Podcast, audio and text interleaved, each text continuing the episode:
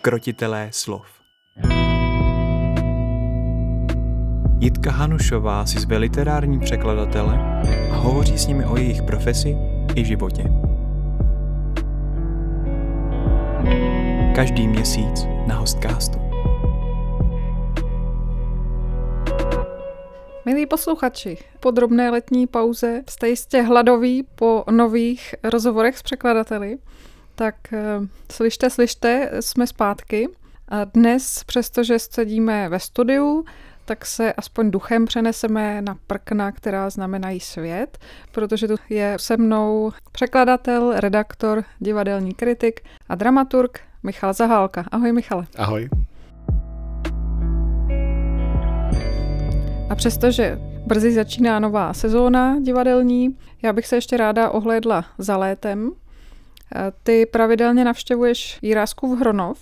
Mohl bys pro mě a pro posluchače tuhle akci trochu přiblížit a nějak možná přidat své divácké mm-hmm. postřehy nebo i odborné? Jiráskův Hronov je akce, která má mnoha, mnoha letou tradici. Nějakých 92 let, jestli se nepletu, jsme letos slavili takové nekulaté nejubileum.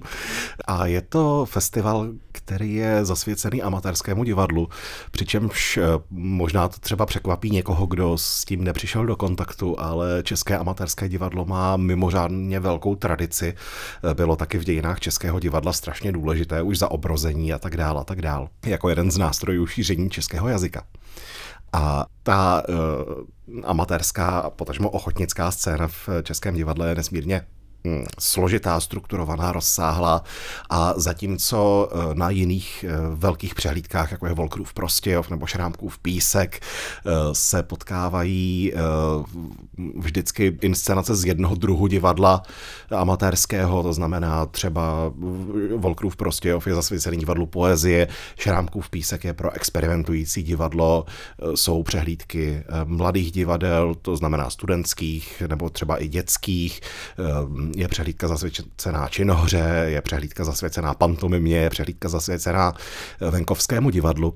Na tom Hronově se schází takový výběr z toho zajímavého, co se urodilo na těch jednotlivých národních přehlídkách. To je takzvaná mezidruhová přehlídka. A e, teoreticky vzato člověk, který přijede na Hronov a odchodí si celý ten hlavní program, by se měl potkat e, s většinou toho nejzajímavějšího, co se v amatérském divadle stalo. No a do tohoto je přehlídka, ne, ani ne přehlídka, on to je festival.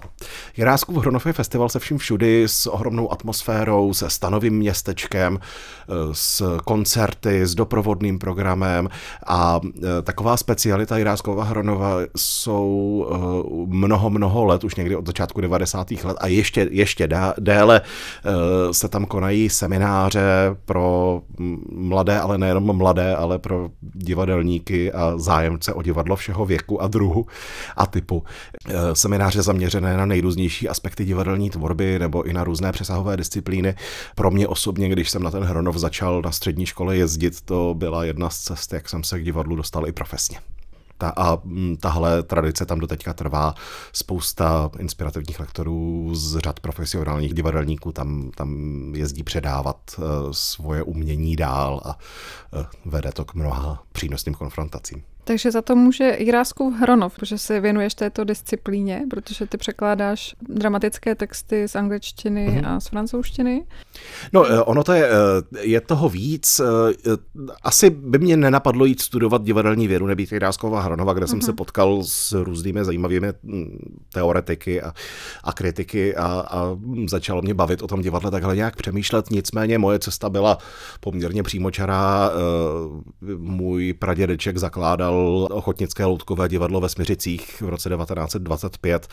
Eh, to loutkové divadlo do dneška existuje. Můj dědeček ve svých téměř 90 tam do dneška uh, pracuje jako režisér a, a takový, takový vůdčí duch. A mě prostě někdy, když mi bylo třeba pět nebo šest, tak mě děda přestal tahat do hlediště a začal mě tahat do zákulisí. Tak, tak nějak jsem se dostal k divadlu a pak přes ten slavný hradecký dramaťák Jesličky se to celé nějak stalo. Hmm, tak to je dlouhá rodinná historie. Je to tak. Tradice. A na, na Jiráskově Hronovu se uvádí i nějaká překladová dramata? No tak ano, objevují se tam překladová dramata, letos to třeba byly, a to je docela zajímavé, letos hmm. se tam hrály dvě inscenace klasických her v, ve starších překladech. Eh, divadelní klub Jirásek eh, z České lípy uvedl eh, slavnou Sartrovou hru s vyloučením veřejnosti. V takové velice moderní, strohé inscenaci s krásnou studenou scénografií a takové, jako s velkou ambicí udělat z toho moderní divadlo, což se do značné míry podařilo, ale podrážela tomu nohy velká exprese až takový patos, ke kterému je vedl bohužel už jako zastaralý a upřímně řečeno domnívám se, že od začátku nepříliš dobrý překlad A je Líma, někdy z konce 50. let. A oproti tomu hm, divadelníci z Mostecké Zuš F.L. Gasmana eh, nastudovali Aristofanovi jezdce, taky ve starém překladu, ještě starším překladu Ferdinanda Štybice eh, ze začátku 40. let. A to je inscenace, která s tou Aristofanovou komedií o politice eh, pracuje vědomně tak, že konfrontují materii toho archaicky znějícího veršovaného textu se současnou realitou. Takže ten vznosný verš záměrně přesazují do současné hospody a velký půvab té inscenace spočívá právě v tom, že se konfrontuje archaičnost jednak toho textu a jednak toho překladu eh, s tou současnou realitou a vezou, lezou z toho paralely se současností a je to, myslím, mnohem uh, rafinovanější práce, než kdyby to o té současnosti prostě bylo od začátku. A překládají se hry eh, často znova? No, eh, zrovna v tomto případě nevím o tom, že by byly nějaké novější překlady, ale uh, ano, u těch dramatických klasik je taková, takový úzus. Říká se, že životnost divadelního překladu může být nějakých jako 20-30 let.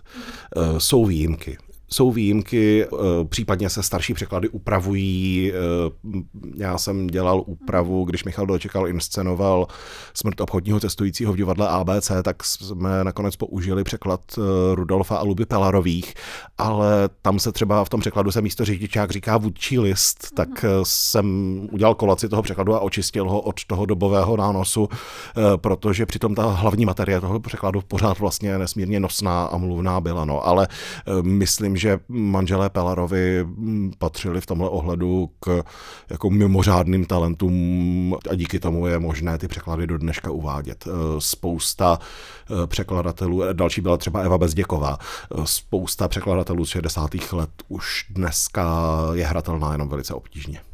No a e, samozřejmě úplně speciální kapitola jsou dramatické klasiky, takové ty velké a v první řadě Shakespeare.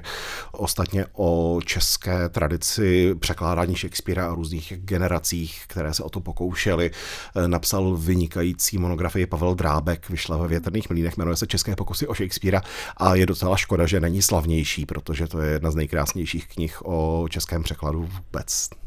Řekl bych asi, že eh, tam není velký rozdíl mezi tím, jak se znova překládají divadelní hry a tím, jak se znovu překládají starší prozaické texty.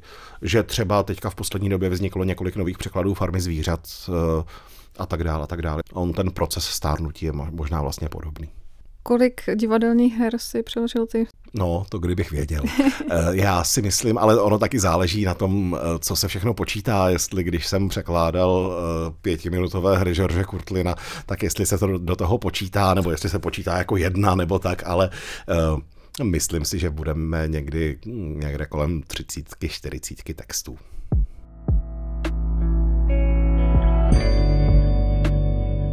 Mě by zajímalo, jak to vlastně funguje, když si teda řeknu, nebo ty si řekneš, že přeložíš tu a tu hru do šuplíku, nebo zkrátka si ji přeložíš, tak eh, co se děje dál? Ty jsi pracoval i v agentuře mm-hmm. Aurapont, takže víš, jak fungují ty licenční věci a uh, nějaké autorské mm-hmm. práva a tak dále. Jo, dobře, tak uh, dejme, dejme tomu, že jsem překladatel, jakože, dobře, jsem překladatel, kterého no. zaujme uh, nějaký zahraniční titul. Třeba si přečtu recenzi na to, že se něco zajímavého hraje v Londýně nebo že se něco zajímavého hraje v Paříži nebo kdekoliv. Eh, potřebuju se dostat k tomu textu. Tak buď si ho koupím, Pokud vyšel knižně, což se třeba zrovna v Londýně nebo v Paříži stane, eh, tak si ho můžu objednat, ale mnohem praktičtější a levnější je poprosit rovnou agenturu, eh, aby objednala ten text. Eh, případně pokud už ho má, tak si ho nechat poslat. S tím se člověk může úplně beze všeho obrátit na agenturu jak Aurapont, tak agenturu Dilia a pokud to bude v jejich silách, tak ten text obstarají. Pak si ho člověk přečte a v tu chvíli by se měl na tu agenturu obrátit znova a říct tý, milá agenturo, vyřiďte mi prosím vás povolení k překladu protože bez povolení k překladu pouštět se do překladu může taky znamenat, že člověk stráví spoustu práce, která mu ve výsledku nebude k ničemu dobrá, prostě proto, že ho autor neschválí, nebude se mu líbit jeho životopis, nebo uh, ten autor si může dělat v podstatě, co chce. Může si říct, že člověk není sympatický na fotce, tak mu ten hmm. uh, překlad nedá, nebo co já vím, dejme tomu, že by uh, dramatik A byl naštvaný na dramatika B, tak by nedal povolení k překladu, byť renomovanému překladateli, který překládá dramatika B, jo. To... Nebo se může stát, že už to překládá někdo jiný. No přesně tak, to, je, to, si, to si právě člověk v zásadě pojistí tím, hmm. že si to povolení vyžádá protože jako to, že by se stalo, jistě se může stát, že nějaký text přeloží dva lidi, ale to už jsou potom složitější věci, ke kterým zvlášť často nedochází, což hmm. můžu z té agenturní praxe potvrdit.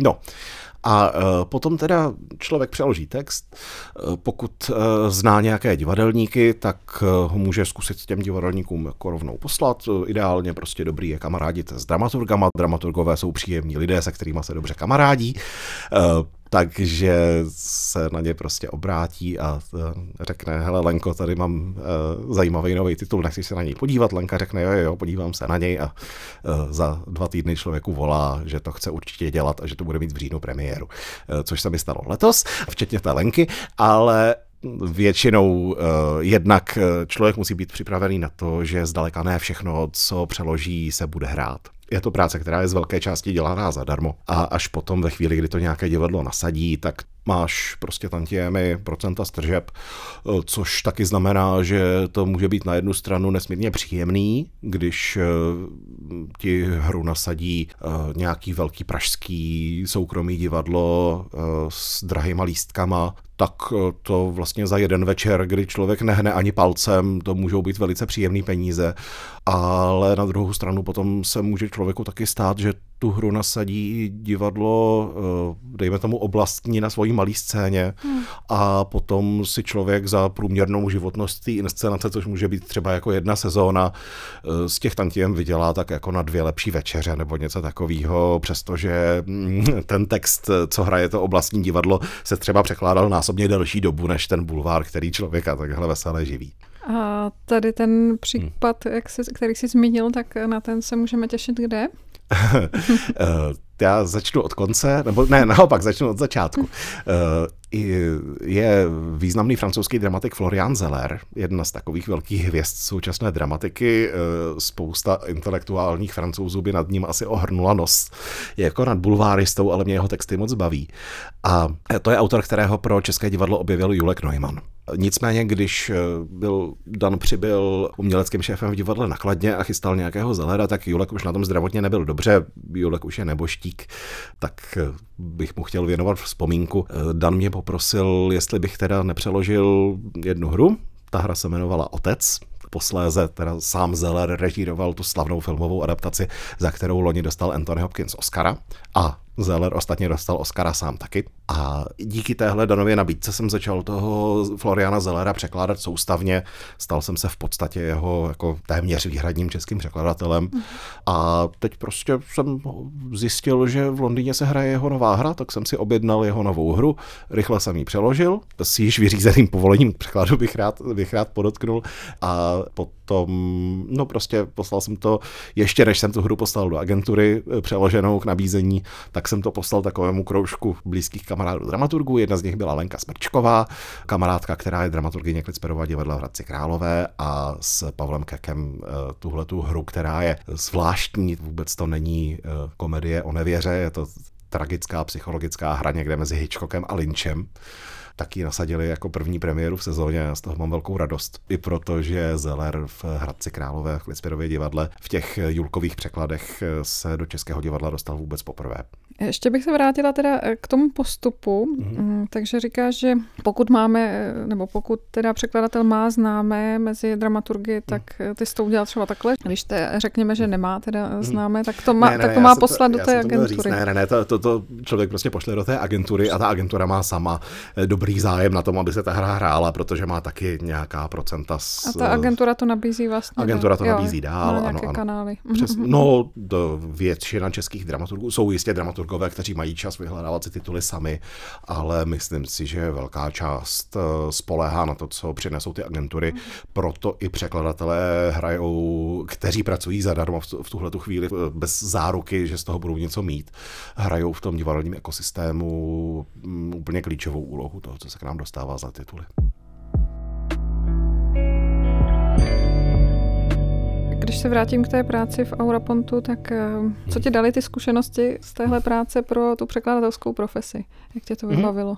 No, uh, asi nejvíc tím, že jsem tam získal nějaké povědomí o základech autorského práva a že jsem se zorientoval v tom, jak funguje ten ekosystém nabízení divadelních překladů.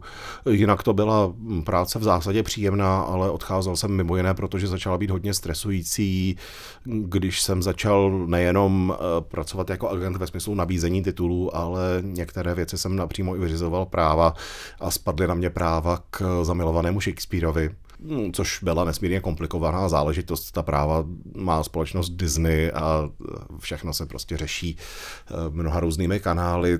A eh, já jsem v jednu chvíli jsem si musel vzít jako neplacenou, neplacený volno, protože už jako jsem cítil, že z toho mám moc velký stres, že se nestihne všechno vyřídit a tak dál a tak dál. A to nějak asi postupně vedlo k tomu, že jsem si řekl, že to nemám zapotřebí. Ale jako je to agentura, kterou mám moc rád a rád kolegy vždycky vidím. Já to určitě si myslím, že je užitečné jako mít povědomí o hmm. autorském právu nebo třeba i právě těch podmínkách hmm. licenční smlouvy. Ty jsi vlastně teďka ve výboru obce překladatelů, tak, takže můžeš tyhle eh, hmm. zkušenosti předat a zužitkovat i touto cestou. No, je to uh, většinou já v té, uh, teďka nemyslím obec překladatelů s velkým O, ale v nějaké té překladatelské komunitě většinou jsem ten, kdo radí zejména s divadelním užitím těch překladů, protože tomu opravdu nějakým způsobem rozumím, byť vždycky říkám, že nejsem právník, rozhodně nemám tuhle tu ambici.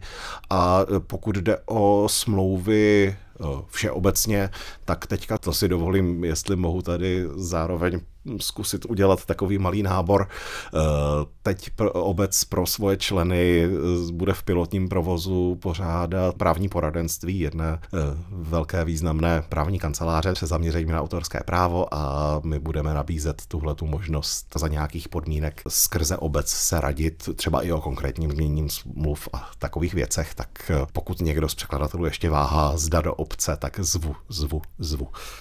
Členství má své výhody. Když byl některý z tvých textů dramatizován nebo zinscenován, jak to na tebe působí nebo působilo, nebo jestli si vybavíš někdy nějaký zážitek z toho slyšet ta vlastně svá slova v uvozovkách na těch prknech? Uh, mám to většinou hodně rád, to se přiznám k eh, jisté ješitnosti, ale zároveň nejsem ten překladatel, co na první čtené sedí a říká hercům, že se musí úplně přesně držet toho, jak to je přeložený. Uh, já si myslím, že nakonec se to, jak přesně má ta replika znít, stejně vyjeví až uh, při tom zkoušení, když se odhalí základ té dramatické situace a to přeci jenom ten herec pořád eh, spolu s režisérem a s dramaturgem vědí pořád líp než já, když jsem u stolu, byť si to třeba čtu na hlas. Uh, jinak jako je to radost, ale většinou mi spíš popravdě řečeno nejde ani tak o ten překlad, ale o tu hru jako takovou, protože si celkem zakládám na to, že nepřekládám nic, co by se mi nelíbilo. Ne, nepřekládám věci jako kalkul, že uh, tohle je sice blbý, ale bude se to líbit a vydělám na tom spoustu peněz. To jsem nikdy neudělal, uh, ani s tím nechci začínat, takže vždycky mi jde o to, aby ta hra měla úspěch jako taková a e, prostě když vidím, že ta instalace funguje a že má, že má úspěch u diváků a je, mm, jsou v ní vystižená ta témata, která mě na té hře zajímala, tak e, potom mám vždycky velkou radost. Takže to je hodně organický proces, vlastně tvorba, inscenace, zkoušky a tak dál. A ten překladatel je automaticky toho součástí, nebo může hmm. být, když eh, Takhle, se automaticky, znají... automaticky ne. Hmm. Zvyk zvát překladatele na první čtené se dodržuje tak jako jak kdy, myslím si, že teďka jako jeden z následků epidemie covidu je, že, že se spíš ty týmy, které se potkávají, zmenšují a taky to záleží na tom, jestli ti tvůrci o to vůbec stojí. Eh, myslím si, že překladatel by jako neměl automaticky očekávat, že, se, že, že bude přizván k tomu, aby pohovořil o životě a díle autora. Um, nicméně, jako já mám zkušenost, že často zván jsem a vždycky si to užiju, ale taky se neurazím, když nejsem. A je někde teda ve smlouvě pak specifikováno, do jaké míry nebo kolik procent, jako když si hmm. vlastně říkal, že ti nevadí, pokud se tam změní nějaké slovo, do jaké míry do toho mohou sahat? Ne, to ve smlouvě specifikováno se... není a v podstatě si myslím, že z té smlouvy by v zásadě vyplývalo, že se to má hrát tak, jak to je, ale neumím si představit, že by to reálně někdo vymáhal. Hmm. To už si spíš umím představit překladatele, který přijde po premiéře a vynadá dramaturgovi, že to přece vůbec jako neznělo tak, jak to mělo znít. Ale to bych teda, já bych to nebyl. To je určitě jedno z úskalí překladů dramatických textů, to, že vlastně to může vyznít naživo úplně jinak. Napadá tě ještě něco jiného, co je jako nalíčeno na překladatele a co je potřeba mít v paměti a jak mm-hmm. funguje to jinak než v té prózy? No, eh, ne, že bych v tom byl úplně svatý, ale už se mi několikrát stalo, eh, když jsem byl jako eh, začínající překladatel na své první, první čtené, tak eh, jsem v tom překladu nějak prostě, teďka nevím přesně, co to bylo, ale měl jsem tam za sebou dvě slova, která se takhle za sebou hrozně těžko vyslovovala. A Tereza Bebarová, které jsem ta dvě slova do toho překladu připsal, teda to jsem nevěděl, že to bude hrát Tereza Bebarová, nicméně Tereza Bebarová to hrála a na té první čtené to tak jako vyslovila a pak se na mě tak podívala a já jsem věděl, že to je špatně. Uh, není na to jednoduchá pomůcka, jak se tomu vyvarovat, a fakt nevím, nevím už, co to přesně bylo, ale snažím se uh, hercům nestavět do cesty překážky v podobě, uh, nevím, jednoho slova končícího na m a druhého slova, které na m začíná a tak. Hmm.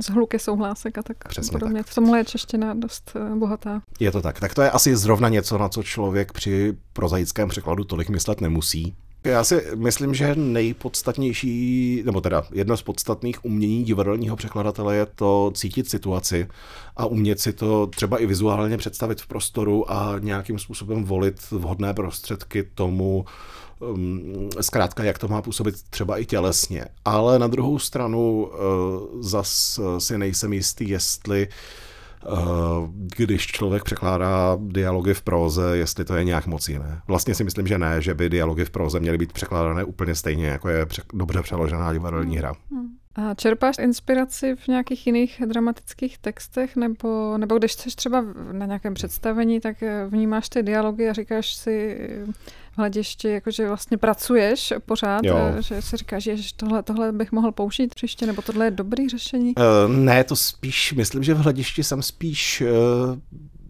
dramat dramaturg, anebo taky analytik překladu, který přemýšlí o tom, jestli teda pokud to je překladová dramatika, tak člověk pořád jako poslouchá, jestli tam náhodou není romanismus, nebo jestli tohle není anglicismus a tak dále. No, jako je to, eh, eh, je to svinský, ale to člověk prostě vypnout neumí, tak to předpokládám, že všichni, kdo se nějak slovem živíme, dobře známe, že tohle se vypnout úplně nedá. No a když jsi zmínil hmm. tu dramaturgii, ty způsobil v roce 2018 až 2019 hmm. jako dramaturg městských divadel pražských. Možná bys mohl o té práci něco říct a hmm. zajímalo by mě, jestli si přitom stíhal občas i překládat, nebo to byl tak nabitý rok nebo sezóna? No, bylo to, byla to hodně nabitá sezóna a, a půl, teda eh, rok a půl jsem tam byl skoro až do roku 2020. Odcházel jsem v prosinci před covidem. Eh, tak eh, no, bylo to hodně nabitý, něco jsem asi přeložil a vzpomínám si, že jsem v létě taky co si redigoval, ale to, eh, jak se gro toho času jsem věnoval, kromě nějakých ještě dalších aktivit, hlavně tomu divadlu, který eh, v pozici dramaturga je žrout času opravdu velký. To je asi jeden z důvodů, proč jsem nakonec dal výpověď, protože já jsem tam většinu první sezóny byl jako dramaturg úplně sám A to kromě práce na těch jednotlivých inscenacích obnáší ještě velkou spoustu takové černé neviditelné dřiny, příprav podkladů pro PR oddělení a tak dále, a tak dále, že mm, jsem, jako já si v podstatě myslím, že se mi povedlo tam v té práci během jedné sezóny vyhořet, tak jsem si řekl, že zase půjdu jinam. Co o té práci říct? No, je to práce pro lidi, kteří rádi pracují se slovem, ale taky rádi pracují s významem a dovedou nějak koukat na eh, divadelní tvar a uvažovat o tom, co v které chvíli říká a jestli říká přesně to, co bychom chtěli. To je asi to nejjednodušší, jak mě napadá, jak tuhle práci definovat, ale jakým způsobem dosáhnout toho, aby ta inscenace říkala to, co chceme, eh, to jsem, za to jsem, protože jsem se to učil v téhle praxi, nemám dramaturgii vystudovanou, eh, na to jsem úplně přesně nepřišel. Eh, myslím, že to chce už opravdu hodně zkušeného člověka, který odhadne, kdy v které fázi toho tvůrčího procesu se má, jakým směrem zasáhnout a co kdy pohlídat. Eh, já jsem tam pracoval na nějakých sedmi inscenacích a u každé byla ta práce úplně jiná, takže vlastně ani ne, nemám z čeho to zabecnit. Oklikou se trochu vrátím k těm tvým začátkům. Ty jsi zmiňoval, že jsi účastnil i nějakých workshopů nebo seminářů v rámci Jiráskova Hronova, mm. možná i někde jinde. Dají se takhle nabrat i dneska zkušenosti? Doporučil bys třeba začínajícím překladatelům dramatu jo, já jsem byl, já kam jsem byl, zamířit? Já jsem byl dvakrát eh, na, eh, to, to se teda týká konkrétně překladu z francouzštiny, eh, dvakrát jsem byl v Ostravě na překladatelské dílně, kterou tam pořádala Mariana Kunešová nejsem si jistý, jestli to ještě bude pokračovat.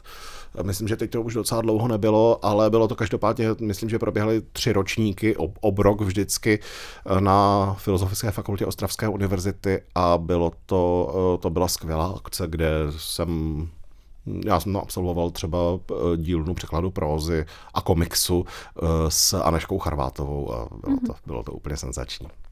A jinak jako začínajícím překladatelům určitě nemůžu nedoporučit eh, soutěž Jiřího Levého, protože ta taky už, myslím, pro spoustu z nás toho hodně udělala. Jakého ze svých překladů si nejvíc považuješ? Jako, že třeba, jo, řekněme, že byl třeba nejnáročnější, nebo ne, naopak se při, při něm nejvíc pobavil? Musím se přiznat, že eh, spíš než z toho, že bych měl radost z konkrétního překladu, z toho, jak se mně to povedlo, eh, jsem eh, vždycky měl radost z toho, jak se povedla nějaká inscenace. To je pro mě asi nejdůležitější. Jako mám pár špičků ve svých překladech, ze kterých radost mám. Třeba jsem taky ve spolupráci s Danem Přibylem a tehdy městským divadlem Kladno jsem přeložil takový výbor z z minikomedí George Churtlina. A je tam jeden text, který je celý psaný Alexandrinem a paroduje tradici francouzské tragédie na úplně banálním příběhu eh, člověka, který eh, někomu nasadí parohy a ten manžel ho vyzve na souboj a eh, odehrává se to během toho souboje, který spěřuje k úplně absurdnímu výsledku. A to je jeden z překladů, které dali zabrat, protože Alexandrin se nepřekládá snadno, ale z toho mám fakt radost. Ale to je zrovna překlad, který nikdy nikdo inscenovat nebude, ani na tom kladně nebyl zvolený do té inscenace, která si z těch Kurtlinových textů vybrala úplně jiné, protože to je v podstatě literární libůstka a mnohem spíš než eh, divadelní překlad. Věnuješ se i jiným činnostem, než třeba právě teda překladům, dramaturgii? Mm. No já se teď už ani moc nevěnuju té dramaturgii po tom odchodu z městských, ale eh, ne, jsem eh, dramaturg Mezinárodního festivalu divadlo v Plzni. Eh, jeden, jeden z dramaturgů, což zabere docela dost pracovního času a taky to umožní docela se podívat po Evropě, takže to mi pomáhá bojovat s osamělostí člověka, který pracuje doma nebo v kanceláři z písmenky. Eh, mám eh, kus úvazku v divadelním ústavu eh, jako redaktor edičního oddělení, což je práce, která je taky radostná a myslím, že děláme knížky, ze kterých můžeme mít radost. Teďka se chystá velký svazek enkvistových her v překladech Zbyňka Černíka, a já pracuji na eh, vydání výboru s esejí Adolfa Apy, významného švýcarského divadelního experimentátora začátku 20. století a teoretika divadla. No a do toho jsem nějak v posledních letech začal pronikat i mimo tu čistě divadelní sféru literárního trhu, řekněme, k čemuž mi dopomohla jednak francouzština a jednak to, že jsem eh, aktivní na sociálních sítích. Eh, Míša Marková, se kterou jsem se tehdy ještě osobně neznal, mě oslovila, že dodělává překlad pro Argo a jestli taky neredikuju, že nemůžou za boha sehnat žádného redaktora z francouzštiny, tak jsem začal redigovat s Míšou Markovou. Tehdy to byla nějaká detektivka eh, nějak zázračné kvality, ale docela jsme si to užili a od té doby jsme spolu s Míšou udělali dvě knížky, ze kterých mám velkou radost do teďka. Eh, jedna se jmenuje 21 pravd o lásce od Matthewa Dixe. Eh, krásný humoristicko, smutno, milostný román ze současné Ameriky, vyprávěný výhradně formou seznamů. Je to velký literární experiment, ale zároveň to je nesmírně vtipné a řekl bych docela přístupné čtení. A Míša to přeložila skvěle. A druhá věc, na které jsme spolupracovali, byly Binetovy civilizace. To už eh, asi předpokládám, let kdo i četl. Eh, já mám pro Lorana Bineta obecně velkou slabost a tady ta dystopie mě, eh, pardon, tady ta uchronie mě naplnila velkou velkou, velkým pocitem zadosti učinění, jak to ti Evropané taky jednou schytají. No a už jsem dvě věci redigoval pro Odeon a e, tak to jsou ale takové jako bokovky, co člověk tak tím tráví večery nebo, nebo víkendy. A e, pro Argo jsem překládal komiks o Bodlerovi, který vyšel poměrně nedávno, jmenuje se Slečna Bodlerova, ten mě, ten mě velice těší. A teďka poměrně brzy mi vyjde e, to jsem dostal nabídku, která se nedala odmítnout, přestože jsem věděl, že na to vůbec nebudu mít čas. Tak na to taky padlo mnoho nočních šicht. Eh, eh, je to eh, encyklopedie muzikálu z produkce Dorling Kindersley, která teďka bude vycházet v české mutaci. A já jsem velký, nemůžu říct fanoušek muzikálu, ale mám moc rád některé části hudebního divadla. A tohle je příležitost, jak některé třeba ty kvalitnější odnože muzikálu představit českému čtenáři, českému publiku. Eh, dali jsme si s redaktorkou Klárou Weinerovou s tou knížkou velkou práci, protože se ukázalo, že přestože to je produkt eh, prestižního britského encyklopedického nakladatelství, tak ten originál pravděpodobně vůbec neměl redakci. Rozhodně neměl faktickou redakci, tak jsme tu faktickou redakci dohnali my. Hmm. Eh, padlo na to mnohem víc člověko hodin, než jsme mysleli původně. Ověřili jsme v podstatě každou faktografickou informaci, která v té knize padne, ale řekl bych, že výsledkem toho je kniha, která eh, s tím původním britským vydáním téměř, no, no je prostě lepší. Všechno to zní krásně, ale když tě tak poslouchám, tak eh, by mě zajímalo, co pro tebe znamená volnočasová aktivita. Protože to vypadá, no. že ve volném čase děláš právě tyhle všechny činnosti. Takže... No, je to tak, jako já jsem ne, rád chodím do přírody, hmm. Uh, rád jezdím na kole, ale teda teďka jsem fakt dlouho nebyl, no, je to, je to docela ostuda. Uh, a uh, jo, jsem s rodinou, jsem s kamarádama, jako ne, že bych žil úplně poustevnickým životem, uh, spíš to pak jako vždycky, když se přiblíží nějaká uzávěrka, nějaký termín, tak potom jako jsem schopný méně spát a, a víc pracovat. A, není to úplně zdravý, jako teďka, teďka posledního půl roku už vím, že toho mám tolik, že už to nesmím dál připustit. Teď jsem se zařekl, že do minimálně do konce roku nebudu brát nic nového. Hmm, hmm. A máš nějaké guilty pleasures? Uh, no jo, přiznám se k jedné věci, co, což je ale teda hrozný. Já jsem se, uh, doufal jsem, že se mi to nikdy nestane a stalo se mi to bohužel docela brzy jak člověk tak tráví eh, ty pracovní hodiny z písmenky, tak eh, já už se musím vysloveně nutit k tomu, abych si četl knížku pro radost. To je jedna z věcí, na kterých chci v příštím roce zapracovat. Brát si toho podstatně míň a zase, zase v sobě najít nějakou radost z četby pro radost. Teďka jako mně se stalo, to, to jsem, já jsem si uh, oba, uh, dva z letošních vítězů Magnézie litery jsem si koupil, uh, co je Klusákova uh, Gota a uh, Billerovu destrukci jsem si koupil hned v tu chvíli, co vyšly, protože jak Klusáka, tak Standu Billera mám strašně rád. Uh, a o půl roku později ty knihy dostali tu Magnézii literu a já jsem byl ve třetině Gota a toho standu jsem ještě ani neotevřel. Tak možná na ty dlouhé zimní hmm. večery to jo, čeká. no to bude, ano. To bude já myslím, že ideální trocha, trocha, trocha takového standy Billera na zahřátí, to je přesně ono.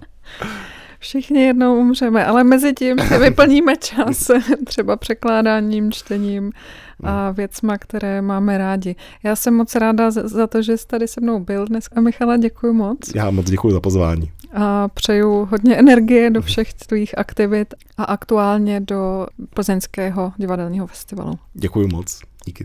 Ahoj. Ahoj. Hostcast Krotitelé slov. Poslouchejte na Spotify a dalších platformách. thank you